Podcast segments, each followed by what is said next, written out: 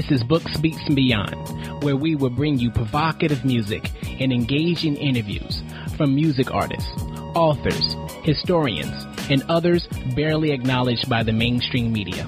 I'll be your host, Taj.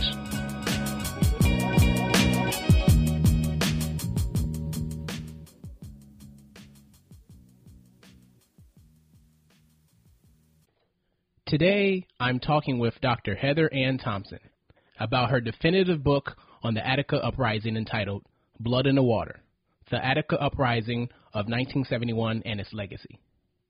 The New York Times Book Review says it's a masterly account, essential. Blood in the Water restores the prisoner's struggle to its rightful place in our collective memory. Also, Michelle Alexander, author of The New Jim Crow Mass Incarceration in the Age of Colorblindness, says Blood in the Water is extraordinary. A true gift to the written history of civil rights and racial justice struggles in America. Dr. Heather Ann Thompson is an award winning historian at the University of Michigan in Ann Arbor. She has written on the history and current crises of mass incarceration for numerous popular and scholarly publications. Her work can be found in the New York Times, Time Magazine, The Atlantic, Salon, Huffington Post, and Dissent. Most recently, Blood in the Water has been longlisted for the 2016 National Book Award. Dr. Heather Ann Thompson, thank you for being on the show. Great to be here. Thank you. So, uh, just to start out, give us a brief overview of when and what was the Attica Uprising. Well, the Attica Uprising takes place in upstate New York in 1971, and it was uh, a, a very remarkable moment in American history. Really, I would say one of the most important human rights and civil rights struggles of the 20th century. Uh, approximately 2,400 men were crammed into that facility. It was overcrowded. The conditions were horrendous. Uh, these men were being fed on 63 cents a day, were giving, uh, being given terrible medical care, um, and being worked for uh, really slave wages. And they tried to get their uh, their living conditions and working conditions addressed by writing letters and by trying to call attention uh, to their plight with various state legislators, uh, and really to no avail. And on September 9th, 1971, uh, they really exploded in frustration and ultimately uh, got organized to have a really remarkable uh, civil rights and human rights protest in that prison. Wow. So, why did you write this book? Well, I'm actually uh, by training a historian of uh, civil rights and cities, and I'm also from Detroit. And you know, Attica was one of those stories that growing up uh, I heard a lot about. And when I was ready to write my second book, I thought, you know, we really need a history of this. Uh, this is a civil rights protest that happens behind bars. You know, how how interesting is that and how important must that be?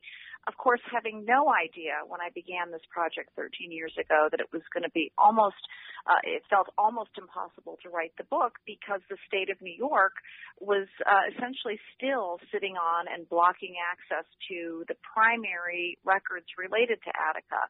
And that's because of how brutally the state of New York ended it. Wow. So, how did you get some of this information? Because it's very detailed. well, it was uh, again a journey. I mean, part of this book uh, was uh, absolutely and fully dependent on talking to the survivors. That was both the uh, both the prisoner survivors, the hostage survivors, and frankly also the lawyers and the judges and uh, the journalists who had really lived through this with the uh, with the Attica prisoners. And I talked to lots of folks. I kept filing Freedom of Information Act requests. I uh, poked around in courthouses across the nation, um, really tried to just come at this in every way possible, and ultimately had some real luck. I, I stumbled across some records that I'm, you know, pretty certain the state of New York did not know were in uh, a courthouse in upstate New York, and um, and really with those records was able to tell what was uh, what really became clear to me was a massive cover up about uh, what had happened there.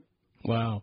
So you talked about some of the reasons um, for the rebellion. If you can get a little deeper, how were their living conditions? How, how was the average inmate living prior to the uprising?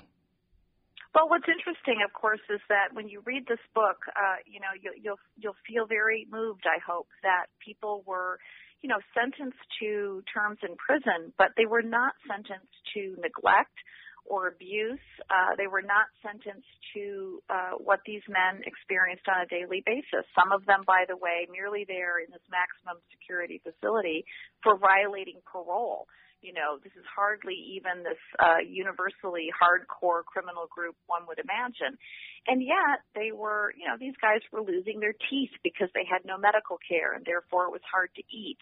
They were uh, they were constantly being put in what they called keep lock, which is locked in your cell without being able to get out for uh, maybe not working when you're sick or uh, they couldn't uh, they would get parole but they couldn't get out because the state forced them to to get an old telephone book and, and write to employers to hire them. And if unless they had an employer who agreed to hire them they couldn't get out even if they had made parole. So it was just an assortment. Uh, and then of course there was the racial discrimination. This was a uh, by no means an all black or Puerto Rican prison population but certainly a majority.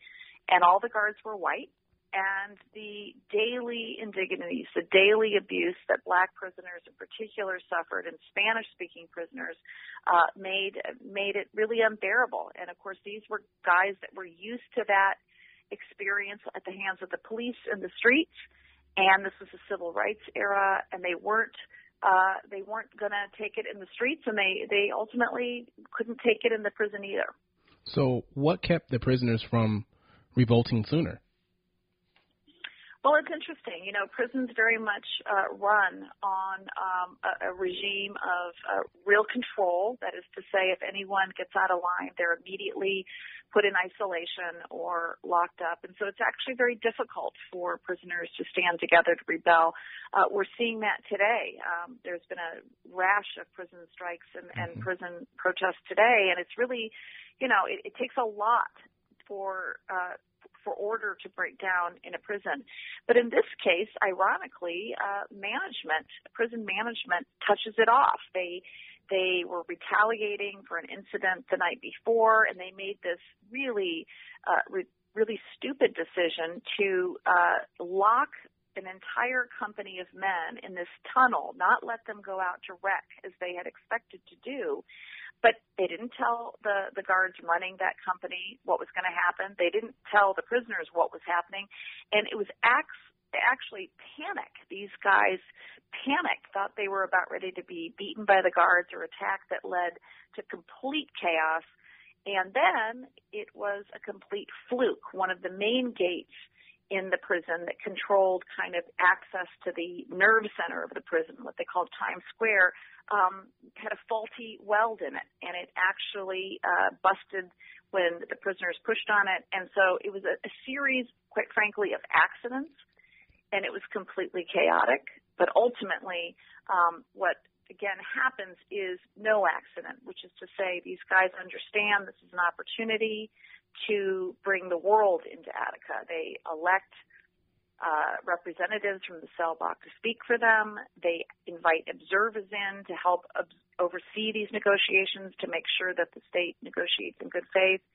Um, and so it's both a, a, chaotic riot to begin with, but ultimately a very organized uh, rebellion. Let's go, fellas. Shout time's up in five minutes. I don't know what we have. Just say that. What do you think this is, Bullshit, your a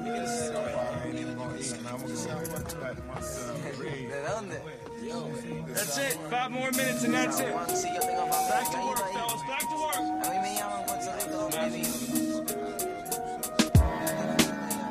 Yo. Little Khadija pops is locked. She wanna pop the lock. My prison ain't nothing but a private stock. And she be dreaming about his day to release. She hate the police, but loved by her grandma who hugs and kisses her. Her father's a political prisoner, free Fred, son of a panther that the government shot dead back in 12 4 1969. 4 o'clock in the morning. It's terrible, but it's fine, cause Fred Hampton Jr. looks just like him, walks just like him, uh-huh. talks just like him, and it might be frightening the feds and the snitches. See him organize the gang brothers and sisters, so he had to be framed, yo. You know how the game go. 18 years because the 5 said so. They said he set a fire to an Arab store, but he ignited the minds of the young, black, and poor. Behind enemy lines, my niggas are cellmates. Most of the youth never escape the jail fate. Super maximum camps will advance their game plan to keep us in the hands of the man locked up. What were some of the prisoners' demands and proposals?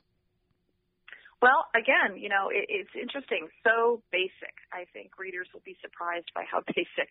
Um, you know, for for days, that's there was back and forth. The prisoners uh, had some that were a little more outlandish uh, from the media's point of view, but but some were basic as you know we need doctors here, we need better medical care, we need um, Spanish speaking guards. You know, very very basic human rights issues, and ultimately those demands were decided upon by consensus and a very, um, you know, serious negotiation process began with the state. One that incidentally, all parties involved, the hostages, uh, whom the prisoners had taken as sort of, uh, you know, a safety net to force the state to negotiate, everybody uh, was asking the governor to continue negotiations. Mm-hmm. And uh, the governor at the time was Nelson Rockefeller. And if you could talk a little bit about him and how he felt about the demands and proposals. Well, it's interesting. So Nelson Rockefeller was a Republican, but he has gone down in history as one of the more liberal Republicans, someone who was responsible for, um, you know, running the state of New York at a time when the country was moving uh, much more uh, in a much more conservative direction. But what we learn at Attica is that, in fact, he was um, deeply conservative. He did not see these prisoners as having legitimate grievances, and the book uncovers the extent to which he is determined that they are not going to get the best of him. He is determined that he's going to take this prison with brutal force and there's evidence in the book that he was being encouraged to do so from the highest levels of government uh, all the way to the Nixon administration. And that uh, he was going to show the nation, and mostly his own party, that he too was tough on crime. And of course, this is the same governor that right after Attica is going to, um, you know, launch the now notorious Rockefeller drug laws that will mm-hmm. change our country forever. Right. And Richard Nixon was the president at the time. What was his reaction to this uprising? Well, um, one of the uh, remarkable things about these records is that there's a, a bit of a silence. We don't really know what he thought uh, as it was going on, uh, but we do know that teletypes from the FBI were going straight from Attica every day of that rebellion to Nixon, to uh, the, the president, the vice president, the army, the navy, the marines, the air force. So, so clearly he was involved from the beginning. Um, but what we do know for certain is that once the government of New York takes the prison with force, the, the president of the United States is both congr- congratulatory, even though it's a bloodbath, and he only has one question uh, for Governor Rockefeller, which is, is this a is this a black business? Um, and Rockefeller assures him that it was, even though, of course, it wasn't. It was a multiracial uh, prison uprising. Um, and Nixon's fine with that. He was fine with the death toll at Attica as long as it was to teach uh, American blacks a lesson. Right. Uh, we, we forgot to say that uh, during the uprising that the prisoners actually had some of the uh, uh, prison employees as hostages. How were they being treated? Well, they did, and in fact, in the initial moments of that rebellion, uh, prisoners took hostages because they understood that if they didn't have some kind of bargaining chip, they would be immediately uh, under siege by uh, law enforcement, uh, and the prison would be retaken. So they did have hostages, but they uh, immediately surrounded those men with two rings of prisoners. Uh, the black Muslim prisoners stepped up to do that security, and they were given mattresses, they were fed, they were protected, and the injured guards, the ones who had been injured in that initial melee of the, you know, first hour of the uh, of the rebellion, um, were many of them were let out to get medical care. Um, very tragically, one of them does end up dying because he was uh, set upon by so many people in those initial minutes. But in general, these men were protected and cared for, and that's why uh, even four days into this uprising, the hostages go on to the media and tell Rockefeller, look, you know, these, these guys are treating us well. They have legitimate grievances. Give them what they need. And whatever you do, don't come in here with force. Uh, and that's the, that is what uh, Rockefeller was nevertheless determined to do. Right. And then, but the media didn't really disseminate what the the hostages said. They actually had their own interpretation to what was going on. Can you expound on that?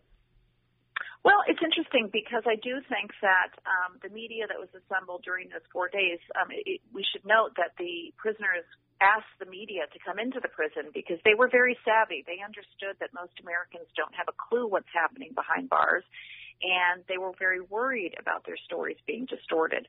So, um, you know, I think that people did get to see, at least initially, that the hostages wanted negotiations to continue. The problem was, um, meanwhile, outside of the prison, there were hundreds and hundreds and hundreds of state troopers from all around New York amassing and corrections officers from all over New York amassing outside of the prison, determined to get in there, itching to get in there to exact revenge on the prisoners.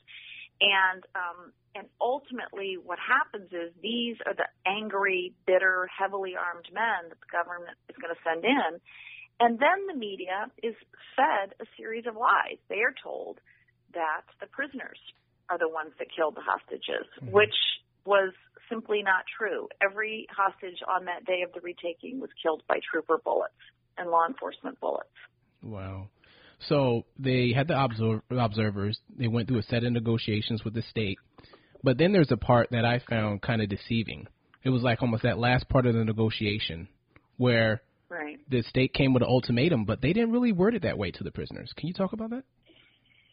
Yeah, so one of the most disheartening things to learn uh, in this research was that uh, you know, the state of New York has always said that when they came in with force on the fifth day, that they had no choice, that they had told the prisoners that this was their last chance, that they had to give up the hostages, that this was over.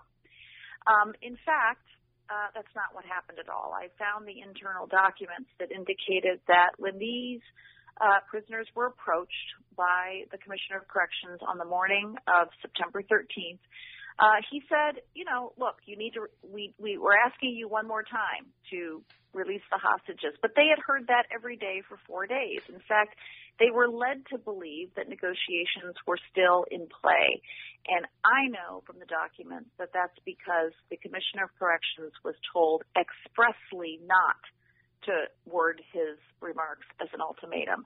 And the reason this is significant is because what then gets unleashed on these guys who had no idea what was coming uh, was not only um, uh, you know 600 members of law enforcement that come in there with guns blazing, but they were also already immobilized from a toxic toxic gas uh, that had been uh, dropped over the yard. So, so what comes to them is nothing that they had ever expected, and it was vicious. And many hostages die as well because of this uh, this this absolutely fatal decision that the state of New York makes.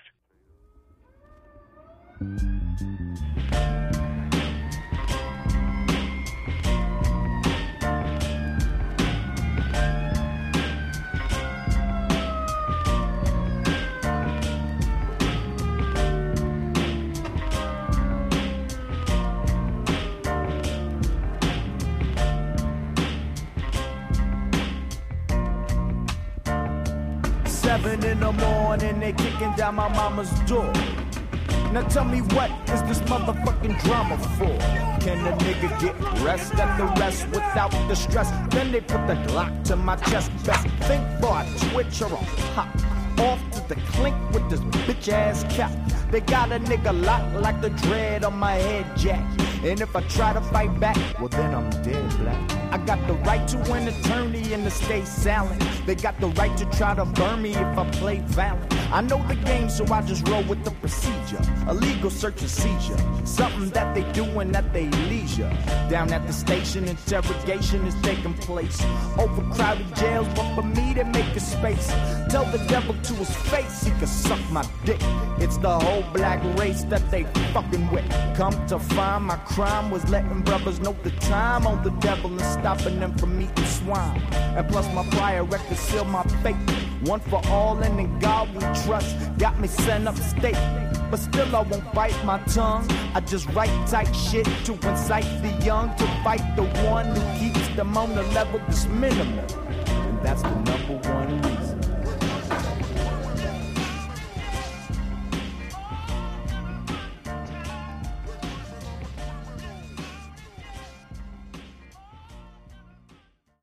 What's interesting is that's just a little part of your book, just just the savagery and the mayhem that was unleashed on the prisoners. Can you talk about? Mm-hmm. You just talked about the gas, but talk about when they went in there. You know, bef- you know, uh, oh, just it's just hard to describe, but if you can a little bit.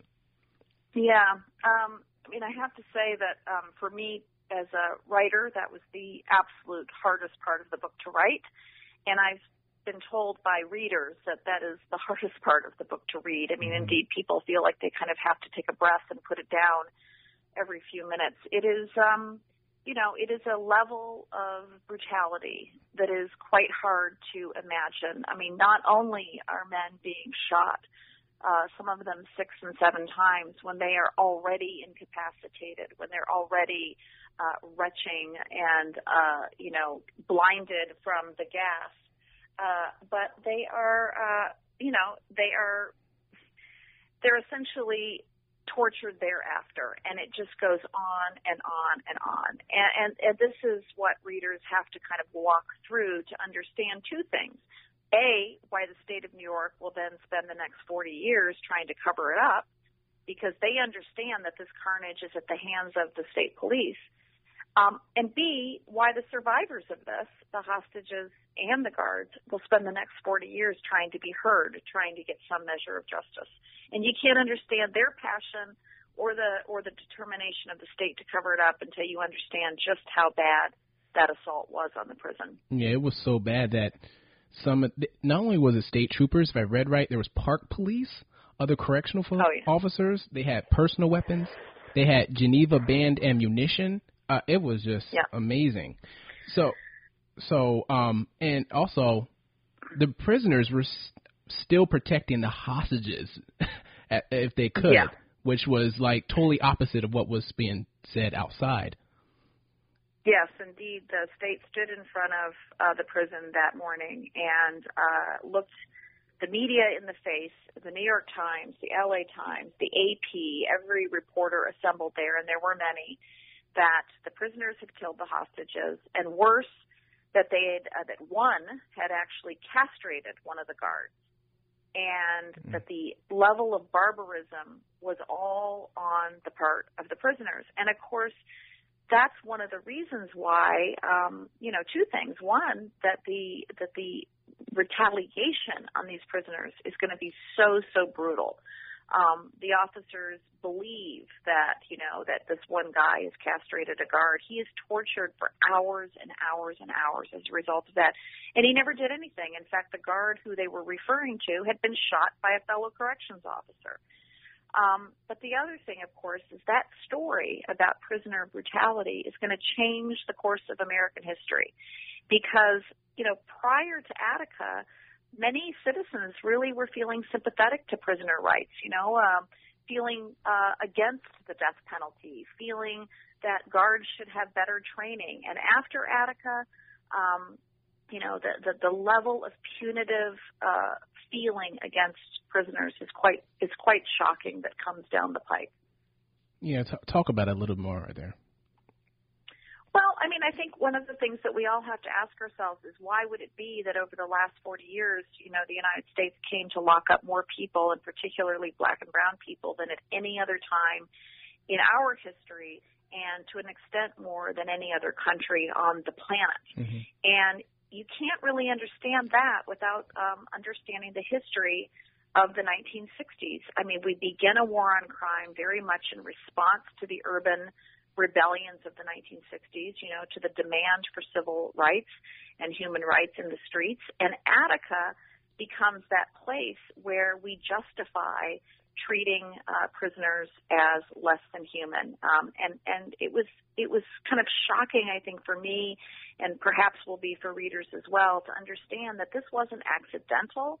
This wasn't, and you know, and I'm not a conspiracy theorist. This mm-hmm. is just simply this is just simply walking through the documents. Um, that you know, they literally lied about who had killed all the people at Attica and about the torture.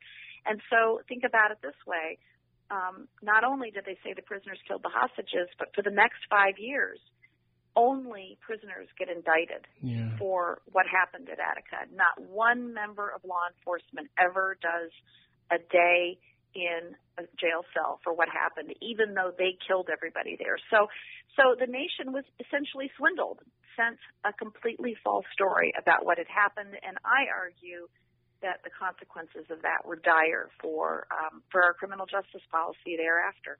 Yeah, you're correct. And you know what, what's interesting, you know, Attica felt felt to me like there it's influenced prisoners, but actually, what mm-hmm. you just mm-hmm. said, it also had a big backlash on on things that were happening. Um, th- there was right. One, mm-hmm.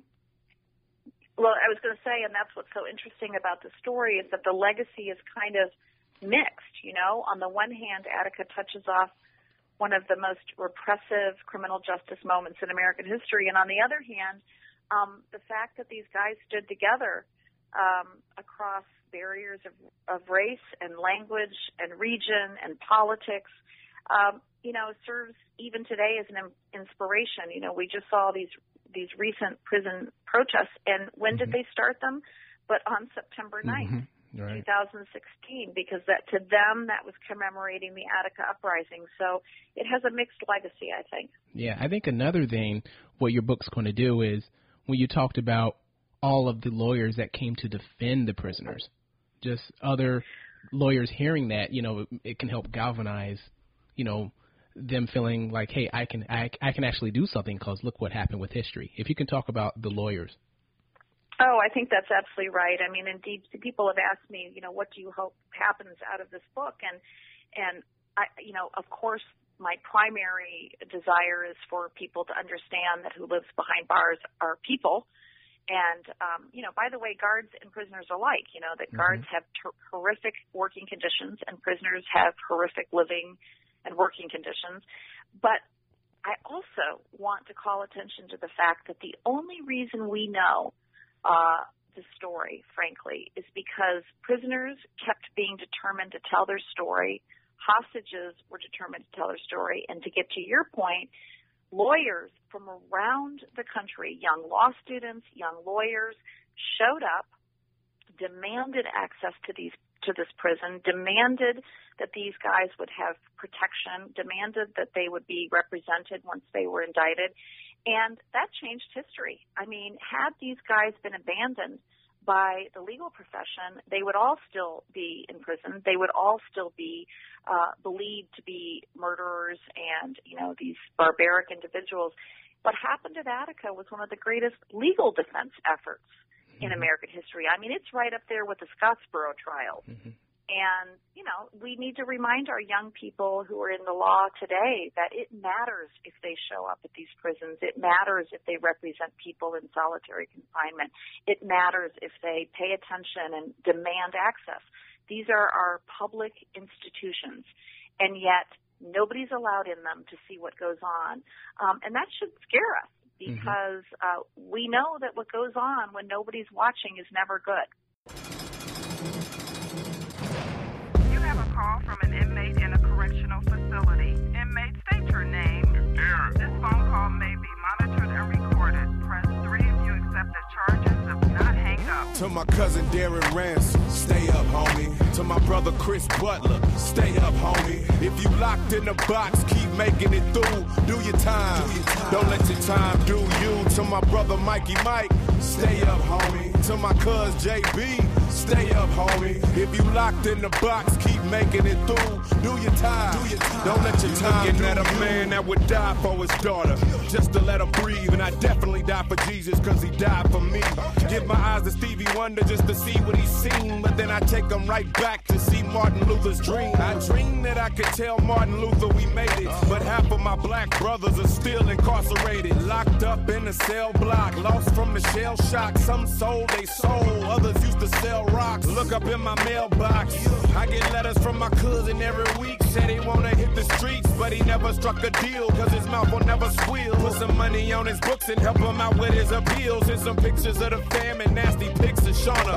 If you ever have to leave, I got your mother and your daughter. Born to this way of living, and our youth are stuck. To be safe, it's safe to say the justice system's fucked If you doing 25 to life, stay up, homie. I got your money on ice, so stay up, homie. If you locked in the box, keep making it through. Do your time. Don't let your time do you. not only were the prisoners, we know they suffered a lot, but your book also goes into the hostages and their families.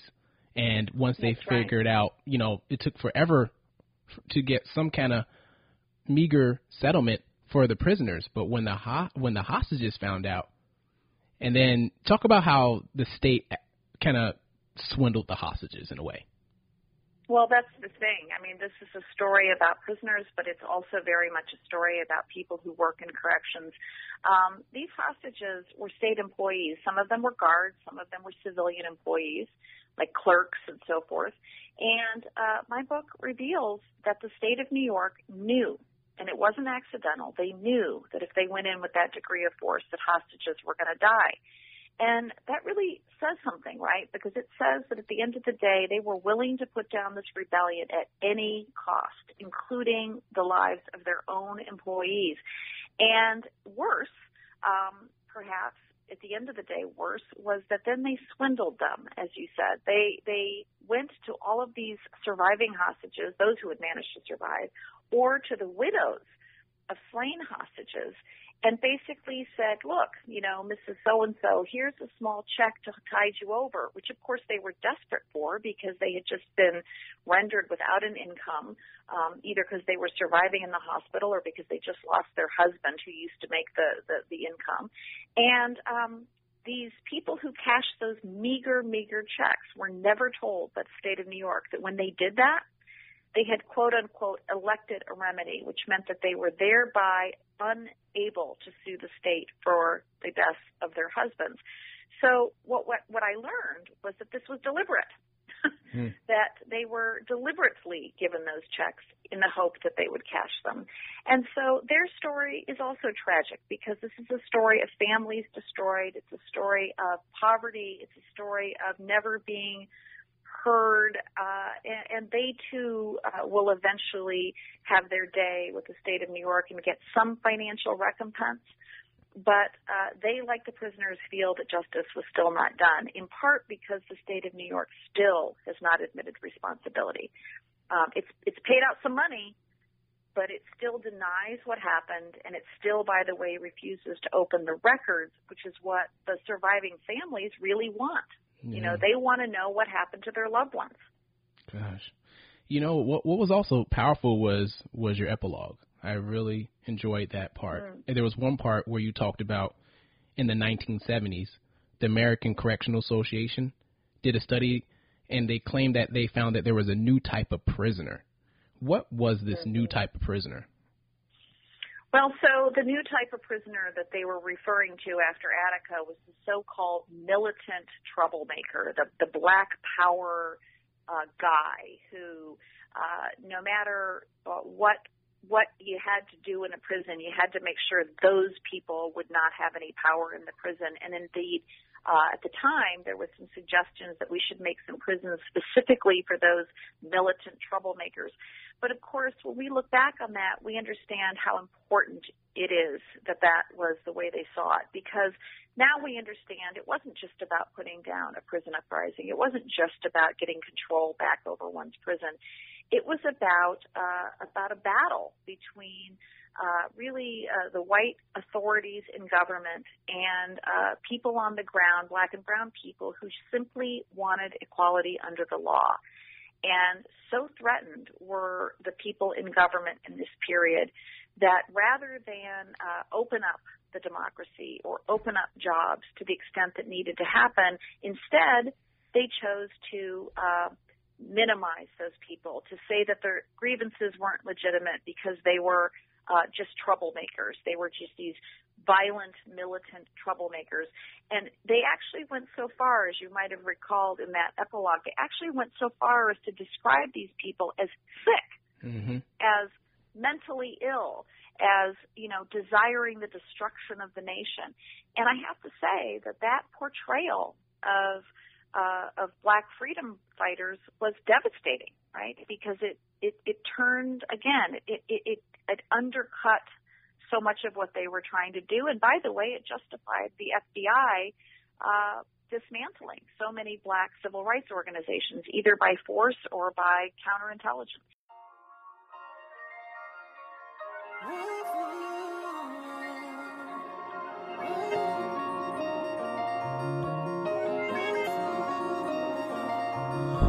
Baby on the way. Then I caught my case. I went on the run and gave myself some time to think. Sitting in my cell, all I did was pray. Call home once a week and tell my people I'm okay. Ask me if I'm stressing, I say hell no, I'm straight. But you can tell the difference cause it's written on my face. I've been working out, I've been gaining weight. I've been having dreams about the day they crack the gate. Ain't send me no mail, breaking with my baby girl. Plan to take over the world. I just ended up in jail. Writing down my plans, hoping I don't hit the pen. Drop a thousand on my books and trust me, I'll be back again. Shit ain't looking good. Still, I keep the faith. Sitting in this county jail, trying to fight my case. What's Attica's impact on mass incarceration? Well, you know, it's as, as I said earlier. I think that it's not that one event, no one event, can explain uh, mass incarceration. But Attica goes a long way to helping us understand why it would be that you know we come out of this period in history uh, where the police have killed unarmed students at Kent State. The police have beaten so many young people in Chicago at the Democratic National Convention. The police have killed Native Americans at Wounded Knee, and the police kill 39 people at Attica and wound, seriously wound 128 people. And yet we decide that we need stronger police. We decide we need more police. The only way you can understand that uh, is if you understand that these histories were distorted. And Attica is that moment where we can look closely and see how that happened. How uh, the nation was swindled, not just the hostages or the prisoners, but the nation was swindled into believing that in some of the most important struggles for democratic rights and for equality, um, the media and uh, really directed by folks on top with power distorted the story. And that led not just to mass incarceration, but it also led to the crisis we face today with police shootings and no accountability. Because frankly, uh, we've jaded so many Americans to believe that law enforcement could actually do something wrong. Um, because because they weren't held accountable even back in the 70s. hmm Yeah. So, what do you think is Attica's legacy? Well, I mean, I think it's you know it's mixed. It's uh, it is that terrible repression that we're now trying to undo. It's the crisis of the mass incarceration that we're now trying to walk back. Um, but it is, uh, but it is also that spirit of resistance. Um, you know, one of the things that Attica showed was that all these people who have nothing in common other than the indignities that they have to face every single day and the injustices they have to face every single single day uh, will stand together, and uh, that, that that people will ultimately demand to be treated as human, even even if they are the most marginalized people in society, which is of course what prisoners have become. Um, and so it's a it's a legacy of repression, but it's also a legacy of resistance. I think. And I think you're correct because just knowing that on the 45th anniversary, a lot of there's a lot of prison strikes going around. it shows that Mhm. because Attica's out there, the story's out there forever. There will be Yep. some kind of influence that Attica has, and I feel like it's definitely going to put pressure on changing the uh, on, on prison reform because something like that it just sticks with you and it shows Yeah. it's it's a story it's it's almost like a story about a hero story you know the, you know Mhm.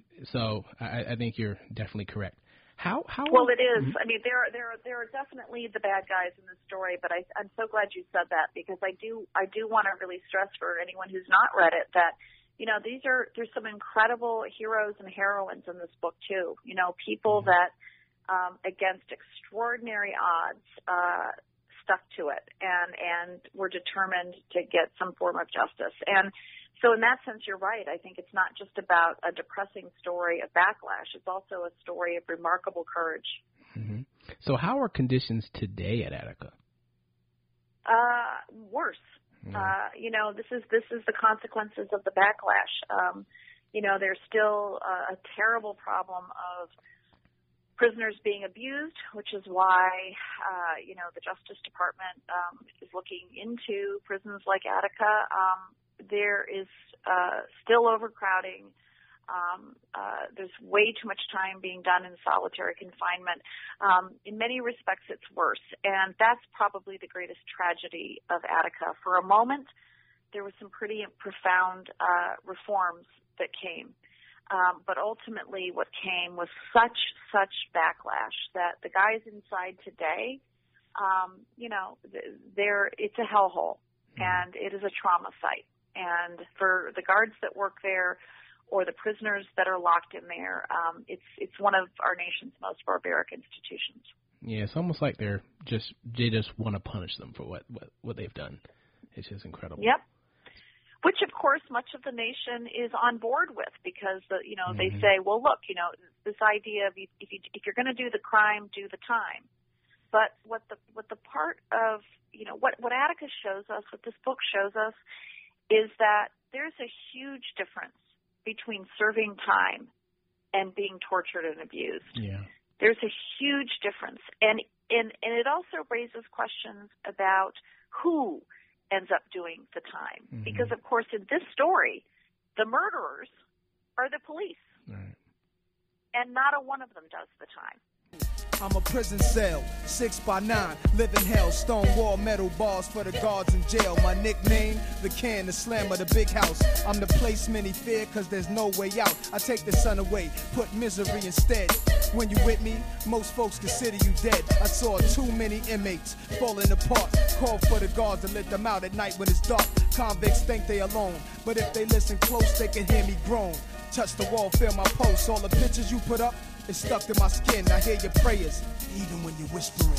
I make it hotter in the summer, colder in the winter. If the parole you, then another con enters. No remorse for your tears. I seen them too often. When you cry, I make you feel alive inside a coffin. Watching when you eat, play with your mind when you sleep. Make you dream that you free, then you wake up to me, face to face with a cage. No matter your age, I can shatter you, turn you to a savage in rage, change your life. That's if you get a chance to get out. Cause only you and I know what suffering's about. Yo, it's stunning when bed sheets become your woman. And I'm the one that got your weapons when the beef is coming. Maybe one day I'll open up my arms to release you. You'll always be my property. Niggas stay legal, stay legal, stay legal, stay legal. It's incredible how your book comes out in such a poignant time in our in, in- in our history. It's almost like it Yeah. it was planned, but you you, uh, you can't plan something like that. No, and in fact, you know, that's one of the greatest ironies. Uh, the book was supposed to be done probably by, I, I think, in 2006 maybe, um, and it just, you know, it just couldn't be because I was struggling so hard to to collect all the information I needed to write it. And, um, you know, the fact that it came out 13 years after I began it um, was a complete fluke, but one that, um, you know, it is kind of startling how much we are right back in the center of these exact same issues. And and I guess for that, I'm both appalled and deeply saddened, uh, but also grateful that if we have to be here, that at least we've got some uh, some historical roadmap Yeah. roadmaps that we can read and, and and kind of reassess where we are. Right. And uh, based on that, what what kind of criticism have you received from writing this book? You know, um, I have to say, uh, I, I'm very startled by uh, the fact that not a lot. Um, you know, I mean, I get my haters, I get my Twitter trolls, and my, uh, you know, I do get my haters for sure uh, that are absolutely vicious and, you know, sexist and racist and horrible human beings that that write to me. But in general, um, I think most people are moved by this story, and most people are grateful for it. And I am grateful for that because if this book does nothing else, if it just tells the story to more people, um, you know, I'm very glad. And I have to say that even corrections officers and even police officers have told me, um, you know, it's a hard book to read, but it's truthful. And um, and so I guess I, I, I was expecting more backlash actually than I had gotten. hmm So, you know, I mean, I, I consider this groundbreaking research. What surprised you the most? You know, uh, the two things that surprised me the most were the level of abuse. Um, like I said, I you know I knew it pretty quickly in the project, but I just couldn't ever get my hands around it. I couldn't get my head around it. I couldn't quite, you know, you, you just we we read about you know slave narratives and the amount of abuse that went on and maybe because it was so long ago, people don't question it. But when you get this close to the present and you see that level of abuse, it, it's hard to it's hard to process. Um, and the second thing was I was utterly uh, just just utterly stunned by the lengths that everybody uh, went to to make sure that law enforcement would be protected. And and I guess the final thing is I was stunned by how many times people that had power, people that could have helped, people that could have stepped in and just did the right thing, um, bailed.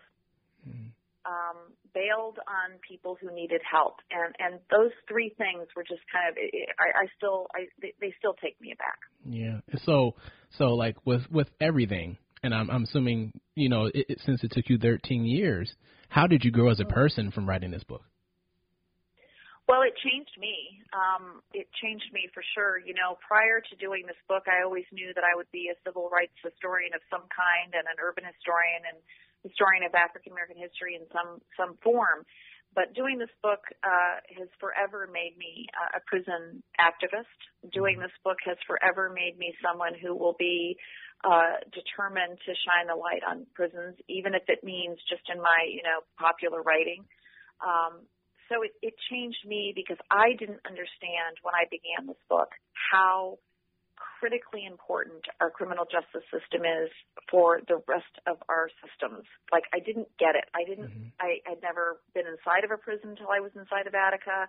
Uh, even though I have, you know, my family is very reflective of families in in the world. You know, I have, you know, family members that have been in law enforcement and family members that have been incarcerated, and I realized that, you know, this is this is the, this is true of so many citizens, and so it changed me. You know, it changed my vantage point on which I, you know, through which the lens through which I understand the society I live in.